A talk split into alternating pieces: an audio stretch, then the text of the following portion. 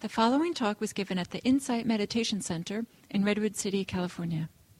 Please visit our website at audiodharma.org. Go ahead. So, for the last uh, few weeks that I've been speaking here, uh, I've been talking about some of the challenges for us as we try to bring mindfulness to our um, present moment experience. There are some particularly challenging energies that tend to take us out of the present moment. I mean, we're all familiar with this, right? We sit down into meditation and then, whoo, our mind goes out.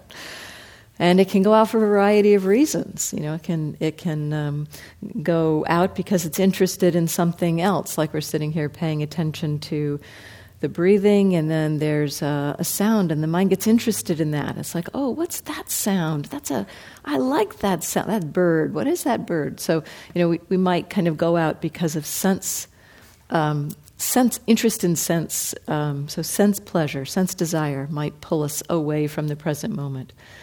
Or we might come out of being present because um, we don't like something in the present moment. We experience something uh, a pain in our body, and then the mind starts kind of grinching around that pain in the body, and we find ourselves not present for what's actually going on. Instead, we're kind of arguing with ourselves about something, or um, or trying to decide what to do about something, or try to fix or change something. Or we might um, be sitting here in meditation and just feel so sleepy that we just drop into sleep. And again, you know, that taking us out of the present moment. Or we might um, find our mind kind of restless and agitated about something, unable to really settle here and now because it's it's kind of jumping around. It might be jumping around to things we did yesterday, things we want to do tomorrow. Just not again, not able to be here now or we might be pulled out of the present moment by a quality of confusion or uncertainty, um, a sense of um, what should I be doing? Is this the right meditation practice for me? Or should I be doing some other kind? Or should I be walking instead of sitting right now? Or or I don't understand what's happening here, or you know, some again l- leaving what's actually happening in the present moment to get more involved in um, kind of a story. Uh, the the our, our world of thoughts tends to be the place where we're uh, we end up lost.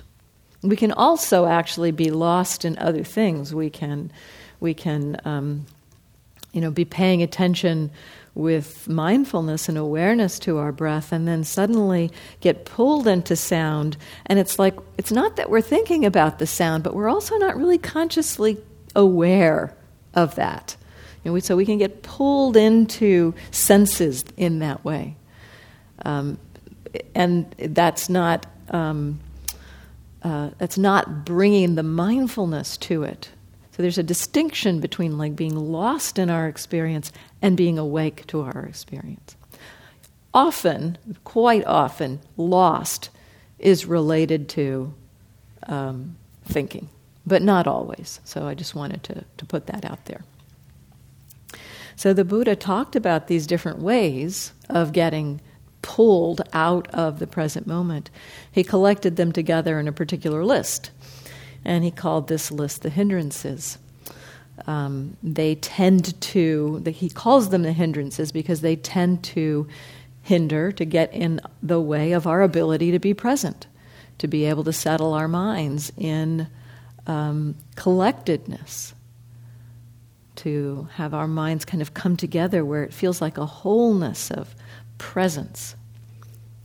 So these, he highlighted these energies, these particular uh, states, as being um, things that it's helpful to become aware of and get to know.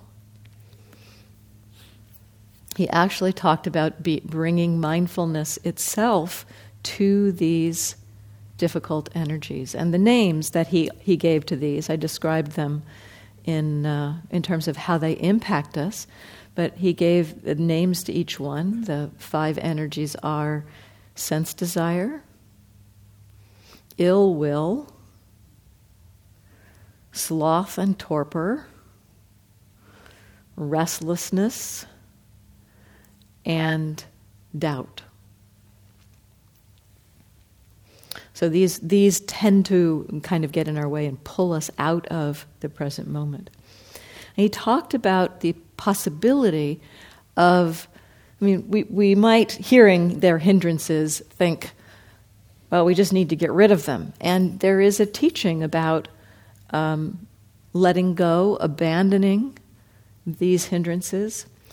But the, it comes in a larger context, and so I want to explore that larger context with you a little bit, particularly around the hindrance of restlessness, because that's the one that we are at this week. I've talked about the others in other weeks, and so restlessness is the one that I'd like to explore today. But the kind of framework that I'm going to use to describe it applies to all of them.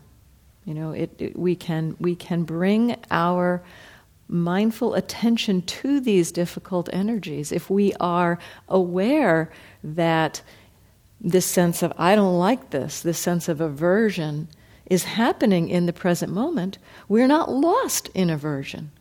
So it's not taking us out of the present moment.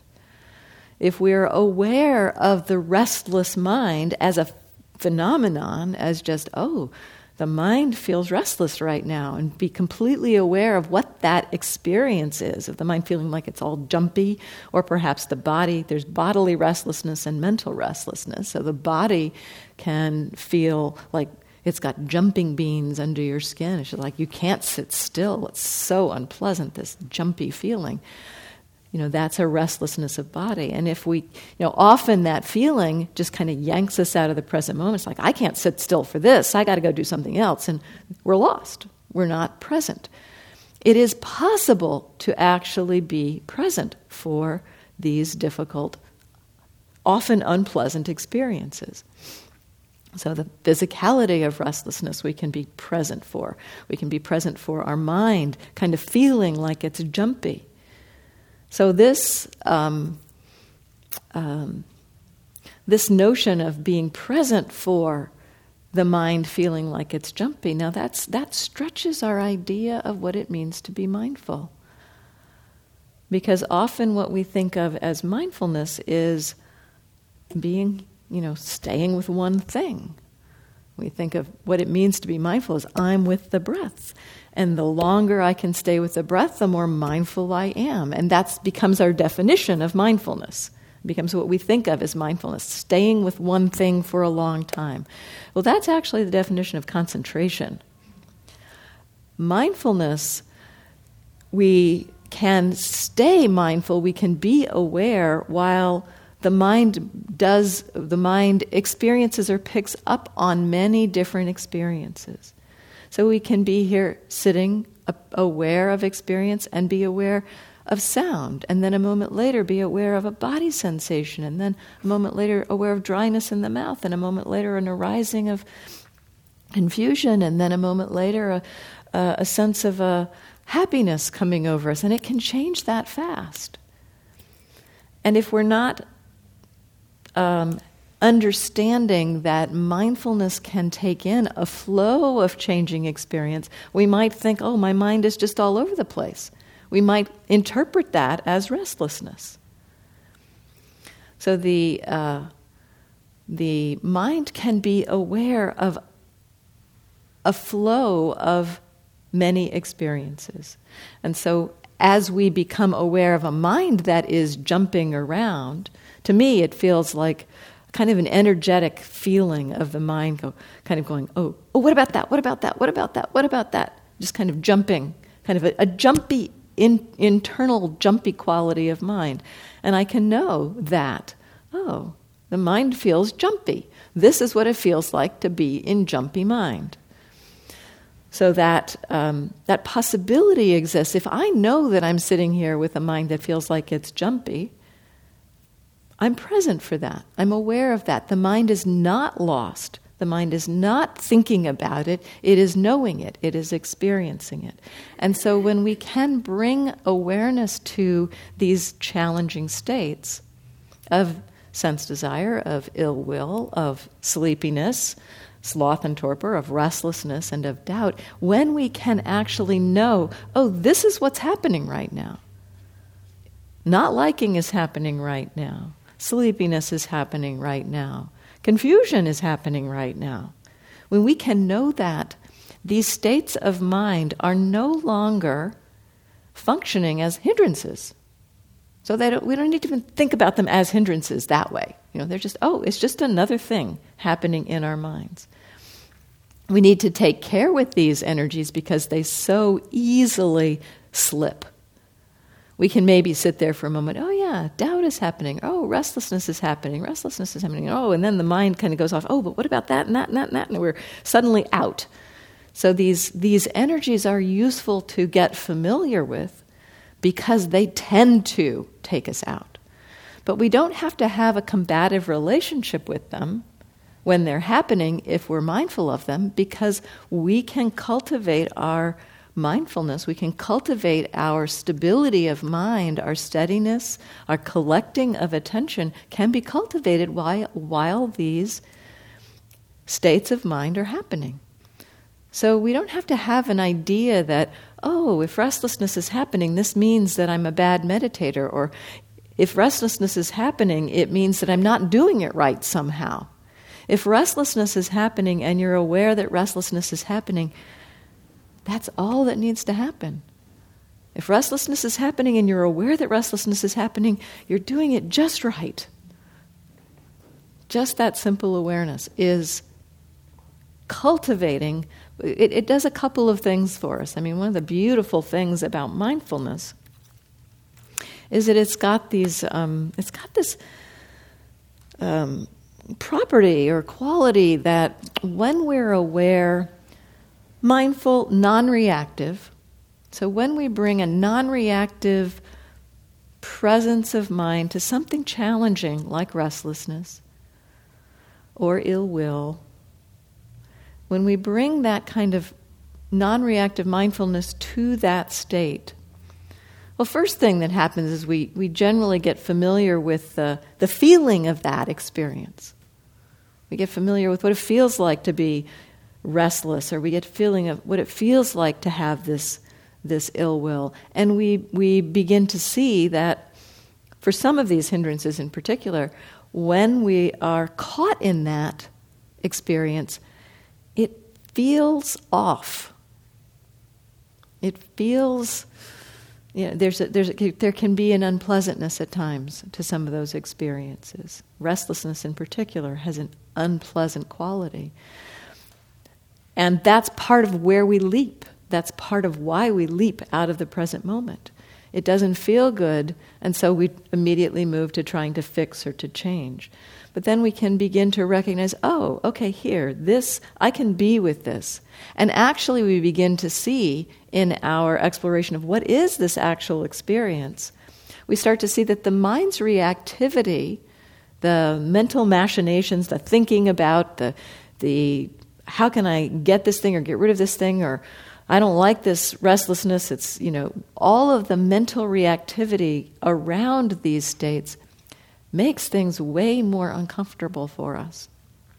And so we begin to see okay, can I be with this just as it is? Just this experience of restlessness. So we, we start to um, explore that. The mind begins to um, uh, recognize how it's kind of heading us in, the, in a direction of more struggle when we are embroiled in those states. And so the mind begins to let go because we recognize that. The mindfulness brings in this quality of recognizing um, the, the embroilment and how it feels heavy and not, essentially, not conducive to well being.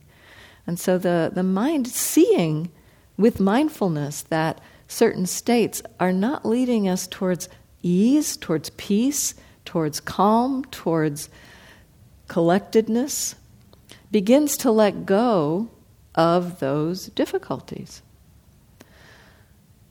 Because there's a kind of inherent gravitation in our system towards well being. And, uh, you know, we basically fundamentally misunderstand. We, we overlay a lot of ideas about how we might have well being. And uh, those ideas actually, um, those ideas actually hook us into the patterns that tend to keep us embroiled.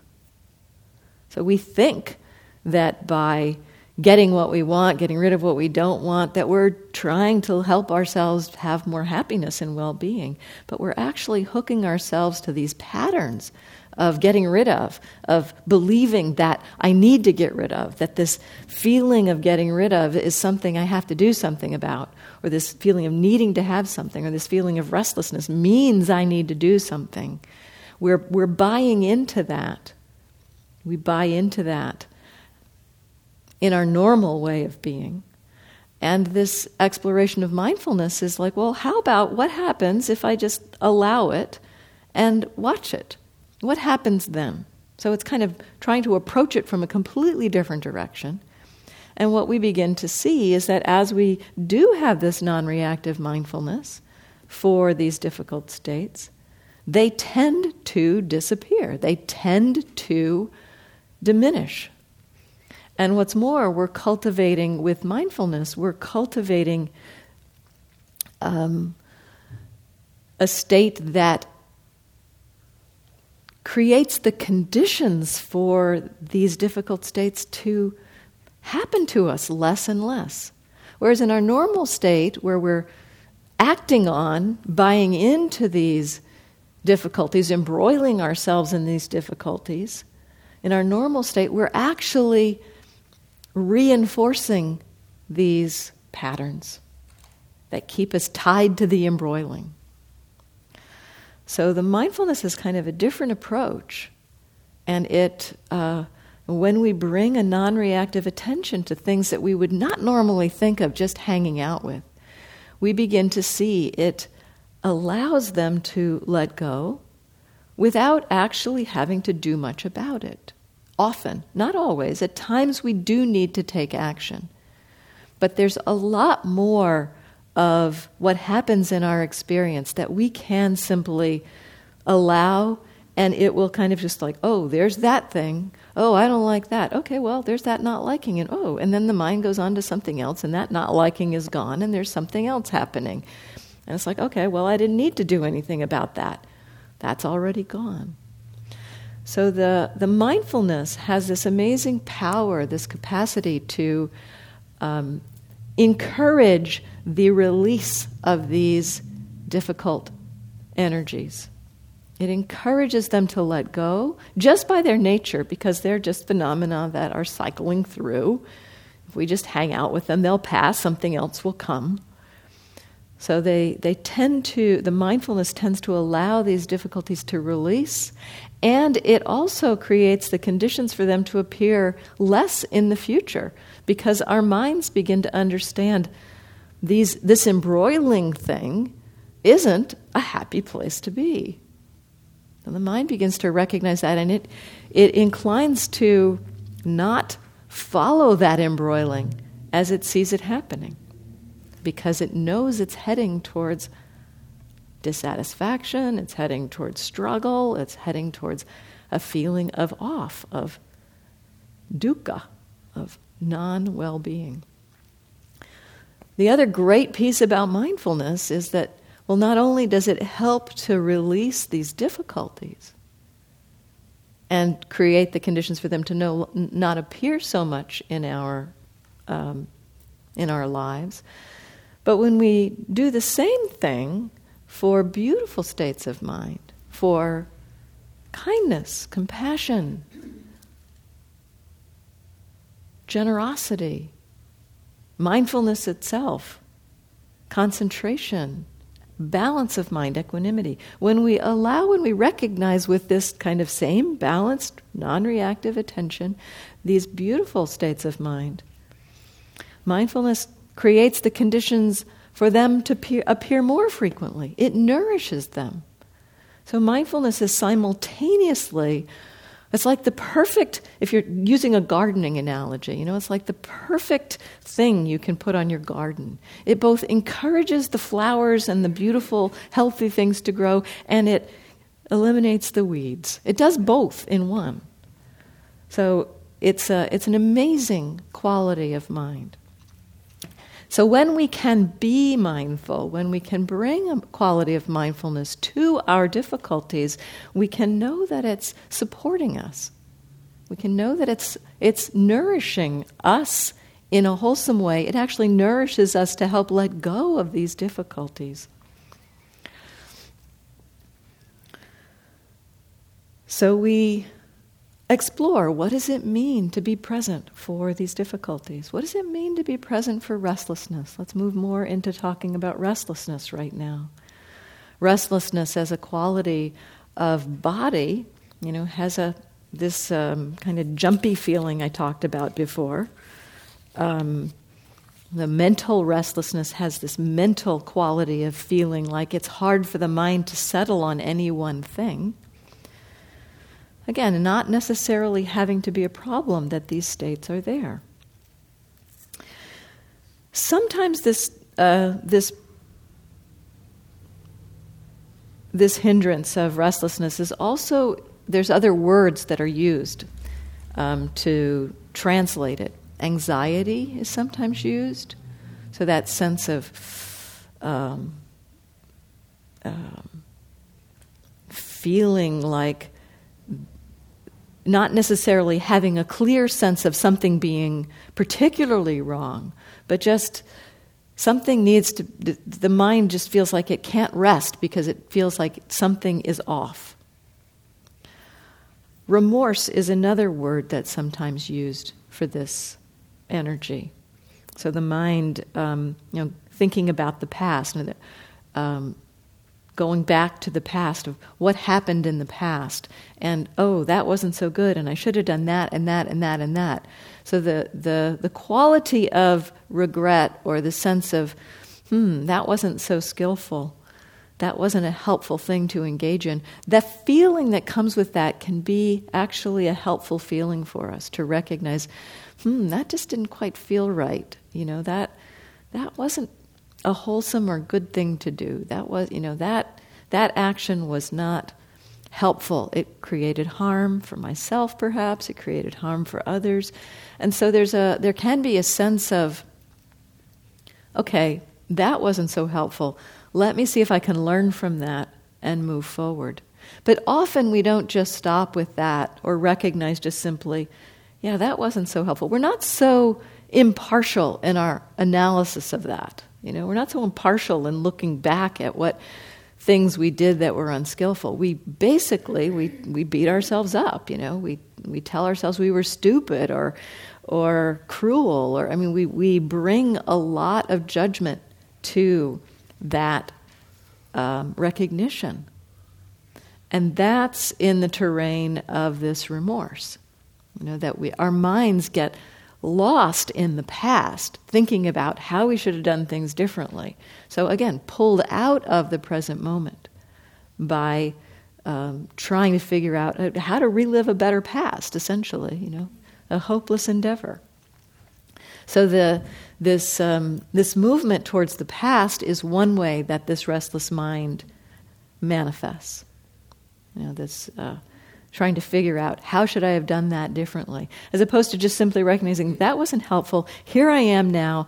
How can I use that to help me step forward into the next moment? Let's not dwell on, you know, how how uh, horrible that was or how I could have done it in eight different ways. Here I am. How can I step forward knowing that wasn't so helpful? How might I approach this next moment more more skillfully? So that's um, that's a way of recognizing the feelings. So if we can actually meet the feelings that underlie that mind state of remorse, we can feel that mm, that off feeling, perhaps a feeling of sadness. If we can meet those feelings, they um, they don't take us away from the present moment. They're not pulling us out. So again, we're we're aware, present in the present moment, And in that exploration, too, we can begin to perhaps learn from that feeling. You know, if we're willing to hang out with that feeling, sometimes a more, um, you know, kind of naturally out of that willing to be with arises a more uh, a wholesome wish for the future, a more um, kind approach for how to move forward. So the, the willingness to be with feelings like that can support us in moving into our next act, actions. Restlessness also goes into the future. You know, this is another form. You may, in thinking about or exploring in your own experience, how do I experience a restless mind? Some people tend to go to the past with their restlessness, tend to think, how do I rearrange the past? Other people go to the future. How do I figure out how to make the future perfect? How can I, you know, that situation, how do I get there? And, you know, or thinking about how can I avoid some unpleasant thing or what are the eight ways that I can um, respond if this and this and this and this happen? That was, that's, that, that was a strong pattern for me. I projected into the future and saw, wow, all of these different things could happen, and I need to be prepared. So let me think about that one, and that's how I'll work with that one, and I'll think then I'll figure out how to do that one. And I spent so much time trying to figure out how to manage futures that never happened. It was a waste of time. And the other thing, too, that I saw is when the future that I envisioned did actually happen. You know, if it, if it happened that I actually recognized, oh, yeah, that could happen, and it did, what I often saw was that whatever I told myself, well, that's how I'll be, that's how I'll respond, that's what I'll do, that's, that's what I'll, how I'll act in that situation, almost never could I do it.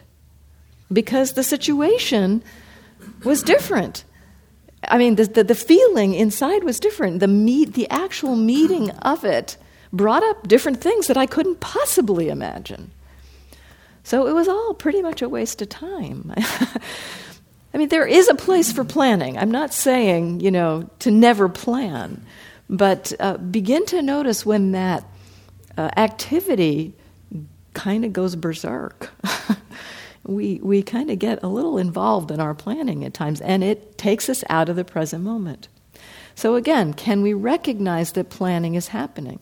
If we can be aware of it, and this is one, one beautiful um, practice around thinking.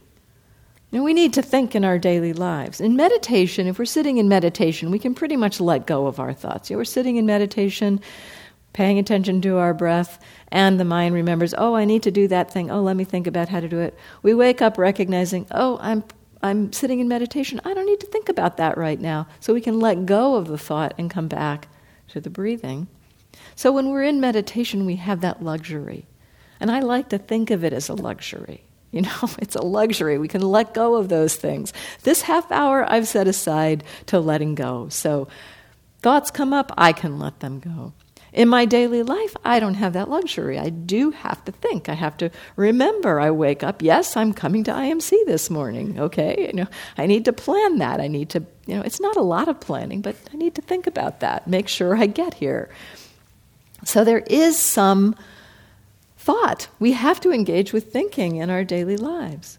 So part of an exploration around thinking and planning in particular um, is to see can I be aware of this while I'm thinking? And we have an idea sometimes that when thinking is happening, mindfulness can't be happening. And that's not true. We can be mindful while we're thinking. And one way to explore it is to uh, look at how does this thing I'm thinking about impact me? How does it, how does it make me feel?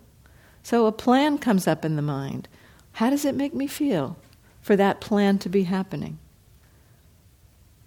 So, connecting the mind's thought process with a sense of or a connectivity with a kind of how is it for me to be thinking that right now? You know, a thought arises about an argument you had with a coworker. What happens? the feeling arises again. So if, if we can, rather than be embroiled or lost in the world of the restless mind, going out to think, and recognize, okay, thinking is happening, and how is that for me? That's a way towards being aware of the thinking mind, towards, towards bringing a sense of presence to thinking. So, um, with restlessness, both the physical forms and the mental forms, it's possible to recognize its presence. Possible to be mindfully aware, oh, this is happening right now. Sometimes using that phrase, even, oh, restlessness is happening, worry is happening, Re- remorse is happening. We can use that word as opposed to, I'm feeling like I need to plan this. I'm feeling worried. I'm feeling frustrated. I'm feeling. If we take the I word out of it and just point to the to the, the, what's actually happening right here and now is an experience is arising in the present moment. Restlessness is happening right now. So if we can using that phrase even is happening around any of these difficult energies can sometimes help give a little bit of space, create a little bit of that space of non reactivity uh, of the mindfulness, to just allow these difficult energies. So, this first part of, rest- of, of working with the hindrance of restlessness is to just recognize that it's present. What are the many ways it feels when it's present? How does it feel in the body? What is the what happens in the mind? And there's a kind of a feeling. To me, it feel, it's kind of a feeling in the mind, like I was saying, that mental energy, that mental jumpy energy. So, what is the experience of restlessness? Getting familiar with that, and perhaps acknowledging to yourself, okay, this is what's happening. Restlessness is happening. So that's the first instruction the Buddha offers about all of these hindrances, actually. Get to know them. See if you can be aware, mindful, while they're happening. That's the very first piece that he suggested. Recognize their presence. The second instruction he gave, this one may be a little bit um, startling, but he said, recognize when they're not present. So this one actually is more powerful than you might imagine. I've seen this be quite powerful, especially for patterns. I mean, we all, in naming those five difficult energies, the, the hindrances. Some of you may have had a sense of being more familiar with some of them than with others of them. So, for myself, the ill will version, the ill will space, very familiar. It wasn't so, the, the, the wanting space, the, the wanting to have pleasant experience, that wasn't so much familiar to me. I've gotten familiar with that the more I've practiced, the more I've become aware of the subtleties of my mind. But my, my main movement in life wasn't to try to pull things towards me that were pleasant, it was try to get rid of the unpleasant. If I just get rid of all the unpleasant, that will be what I want. Doesn't matter, just not this, not this, not this. If I get rid of all the things I don't want, then what we, what's left is fine. So my my experience was very much um, you know Ill will was very familiar to me. Sense desire wasn't so familiar to me. Restlessness was very familiar to me, that sense of jumpiness of mind. So we all have some kind of very familiar, more habitual um, relationships with some of these energies. And so the Buddha suggests to recognize when those are not happening now, the power of this, at least in my experience, the power of recognizing when they're not happening is that, particularly when we have strong habits around some of them, So for me, around ill will in particular, you know, I just thought that was me. I was really immersed in ill will from many directions. You know, it was ill will. I, I was miserable. I didn't like people. I, um, I was angry a lot. You know, it's like, well, it's always there. You know, some form of this ill will is like always there. I just believed it was always there. And in those rare moments, those rare moments when I wasn't experiencing something was wrong or bad or needed to be fixed or changed, if I was happy, the mind did something like, well, yeah, I'm happy now, but I know that really what I am is miserable and angry. And so the, the, the mind didn't actually take in the fact that it wasn't there because the mind created this kind of continuity. It's like, well, it's not happening now, but I know that really what I am. So I, I, it's almost like bringing it in, creating it in the belief of its permanence. You know, there's a kind of a belief of its solidity. So the, those ones that we have strong habits around, habits and patterns around, if we can actually consciously take in, oh, restlessness is not happening right now. Ill will is not happening right now. It begins to poke holes in the solidity, in the belief in the solidity. And it is just an idea. The belief is a, a way, it's a, it's a process in our mind that actually kind of it's the permanent making thing in our minds belief, views, ideas. The, the machinery of belief is the machinery of creating permanence in our minds. So if um, we recognize, I mean, it's just, it's just a machinery, it's just something, it's just a process. Believing is just a process that's happening. So if we can consciously recognize when these processes are not happening, it helps to poke holes in that belief that I am this thing. So it's incredibly powerful to recognize this absence of these difficult states, especially when they're familiar to us. So those are the first, first two things he talks about.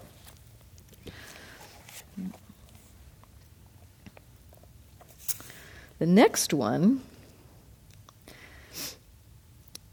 is so he says that restlessness, there is restlessness in me or there's not restlessness in me. Understand that. And it is just understanding. I mean, it's that, that first exploration is just recognize when it's there, kind of understand that, know that, be mindful of that, recognize when it's not there.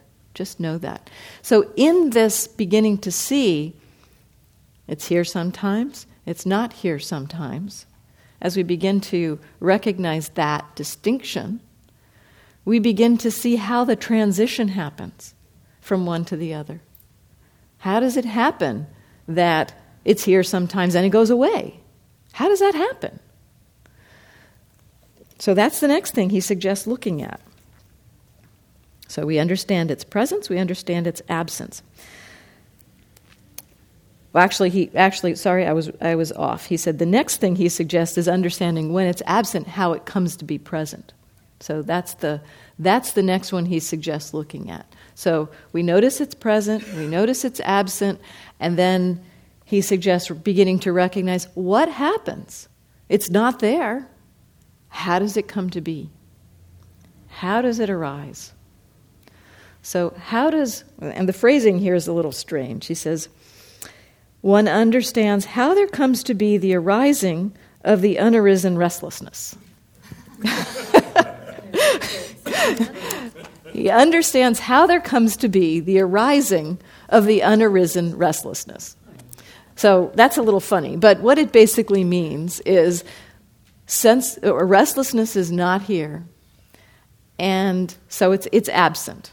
Restlessness is not happening right now, so it's unarisen. Restlessness is unarisen right now, and what happens we, you know, we may get a little bit hooked in an idea or a thought. You know, what happens to us? What happens in our minds?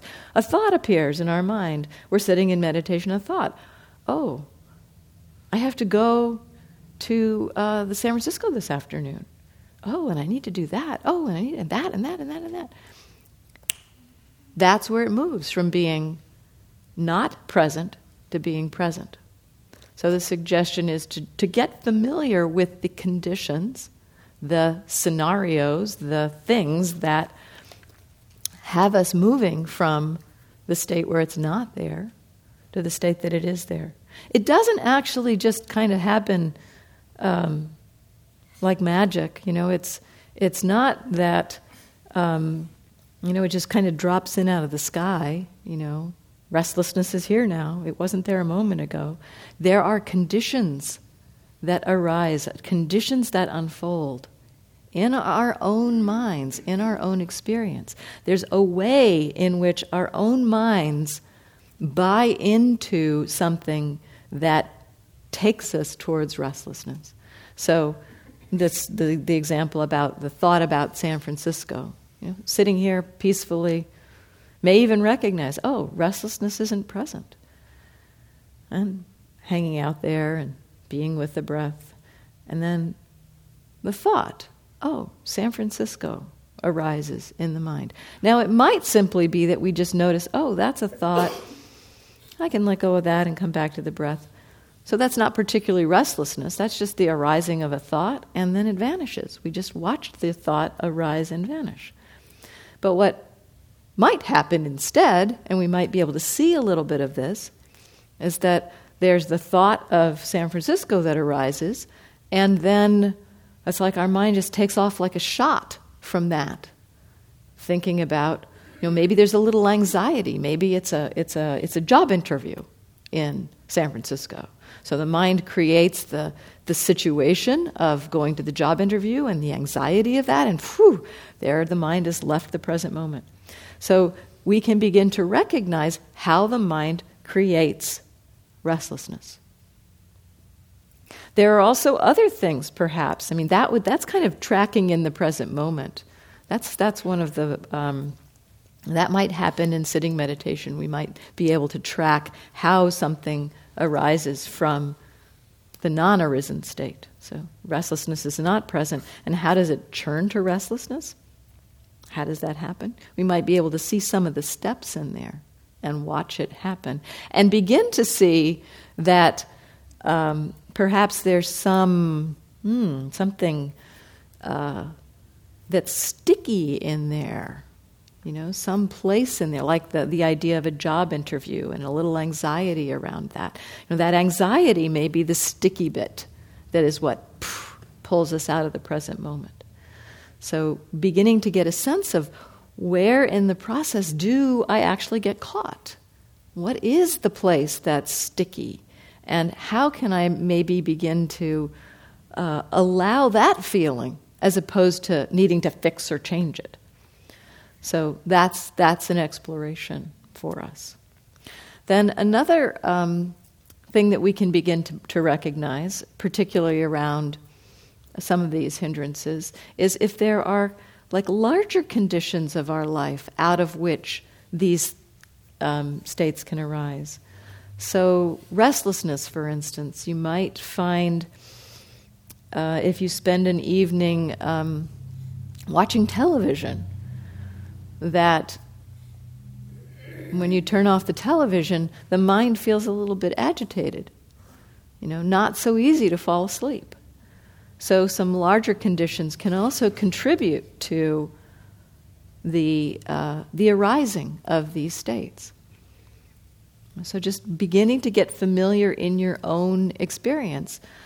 Well, when I engage in these kinds of things or these kinds of things happen, then there's more, uh, more likelihood for restlessness. And sometimes we can't do anything about those conditions. But again, just recognizing that these states are conditioned. Actually, recognizing that they are conditioned is also helpful because, again, the, we, we tend to identify it's me that I'm restless, as opposed to, oh, here are the conditions. yeah, right now, actually, you know, the, the, uh, maybe I have to be rushing because um,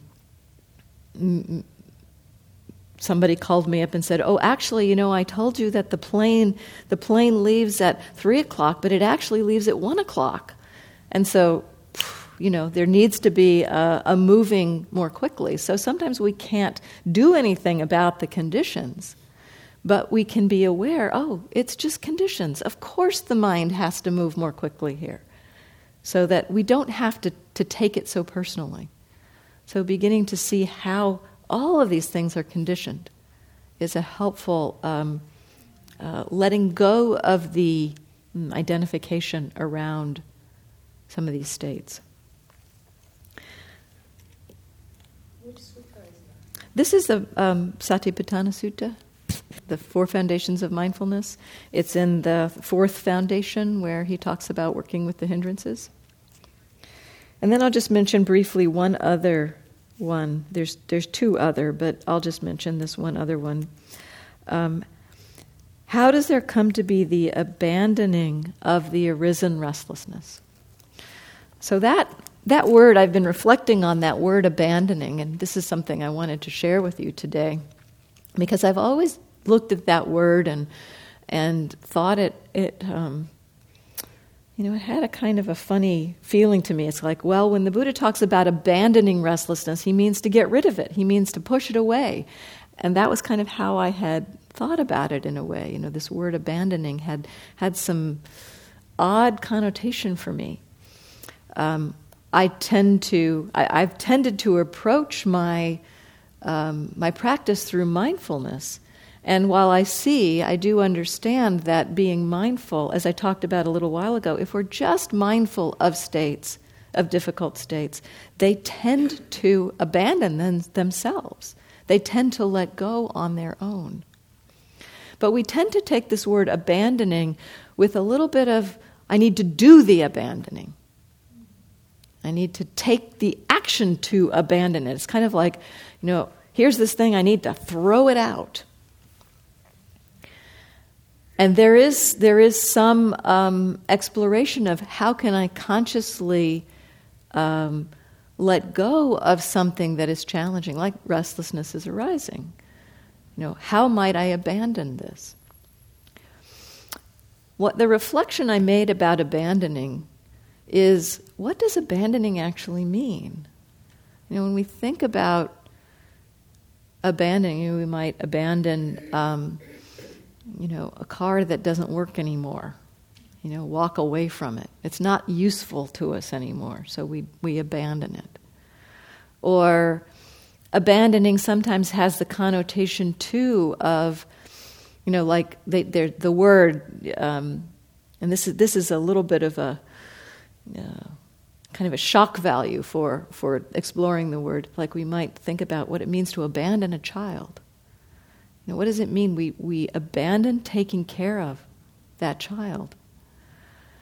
And so, the invitation, one of the invitations, I think, in abandoning these states is to look at how, first of all, recognize that they're actually not that helpful to us. They're more like that old car, they're not so useful. You know, so, it's okay to let it sit there and, and walk away from it.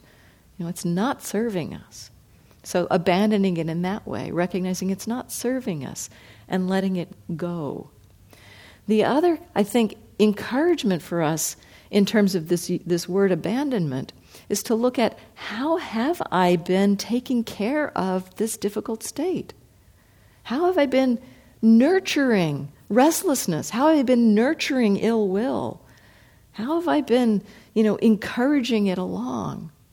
To, to see have we been actually doing that? And there's more of that that happens for us than we realize. You know, I nurtured my ill will for a long time. I nurtured that misery. You know, there was a sense of, yeah, that's me, and it's like milking it for all it's worth, you know. That that feeding of that those unwholesome states that we can abandon so I think part of the encouragement about the abandoning is to look at am I actually like encouraging this state in any way? Am I in any way encouraging restlessness? Am I in any way kind of believing it's helpful for me? So, beginning that reflection, I think, is another uh, interesting exploration for us. Look at how am I actually, hmm, oh, there's my restlessness. Oh, there's my ill will. Let me take care of that. You know, not, not so helpful for us. So I've talked longer than I ex- thought I would, but there's still a couple minutes if there's any any thoughts or uh, comments about what I've said. And, and use the mic if you.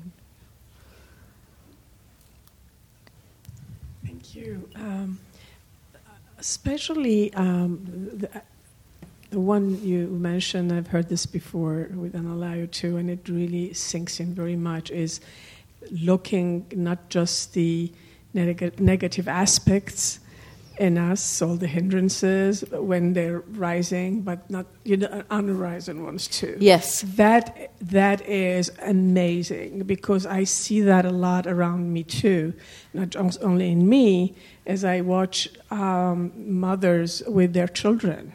It is so much bringing their negative things, you know, all the time, rather than looking also that there are this part in them which is you know, so positive, yes. so wholesome, and and I see that more and more.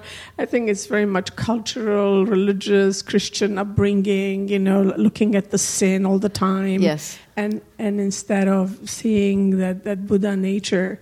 Uh, and that that is helping me a lot is, in my in my meditation. It now. is very helpful, you know, to, to, to kind of balance this yes. the, the, the, the emphasis on oh, here's this difficult thing, I need to abandon it or, you know, do something about it or fix it or change it. It's like, okay, well, that's there. Okay, that's present. Oh, and now it's not. So to, to really take in the, the wholesome. Because originally, you know, I, my idea was belief is that what they call Buddha nature is that the purity within mm-hmm. that I need to, to find, you know, and, and I want that purity. And then looking into it, and, and whatever hindrances, like get you know get out of the way, so I can see the purity. Yeah. And yet, you know, it's just it's like yeah, yeah. So w- noticing when when the purity is obscured can be a form of purity in a way. So that's you know because because we are recognizing you know without uh, reactivity you know, so we can, we can bring our wholesome qualities to bear on things when they're difficult. And that uh, supports the falling away of the difficulty. We don't have to create the purity in a way. You know, it's the, and I think there's a reason why the Buddha spoke so much about the letting go, about the abandoning, because in the abandoning, the seeing of non greed non aversion, non delusion. I mean, just that very framing non greed, non aversion, non delusion that is the purity. So the falling away of those difficulties more reveals that. The Buddha said the mind is luminous. It's obscured, that luminousness is obscured by the defilements, by the hindrances that visit it. And so, the more we can get to know, this is a good place to, to end, the more we can get to know those hindrances, not with the idea of, you know, they're bad, they're wrong, because that's just bringing in more impurity, but the more we can get to know them, the Buddha suggested understanding these visiting defilements, the more they naturally begin to fall away, revealing, leaving us with that luminosity, that beautiful mind. So thank you all for your attention.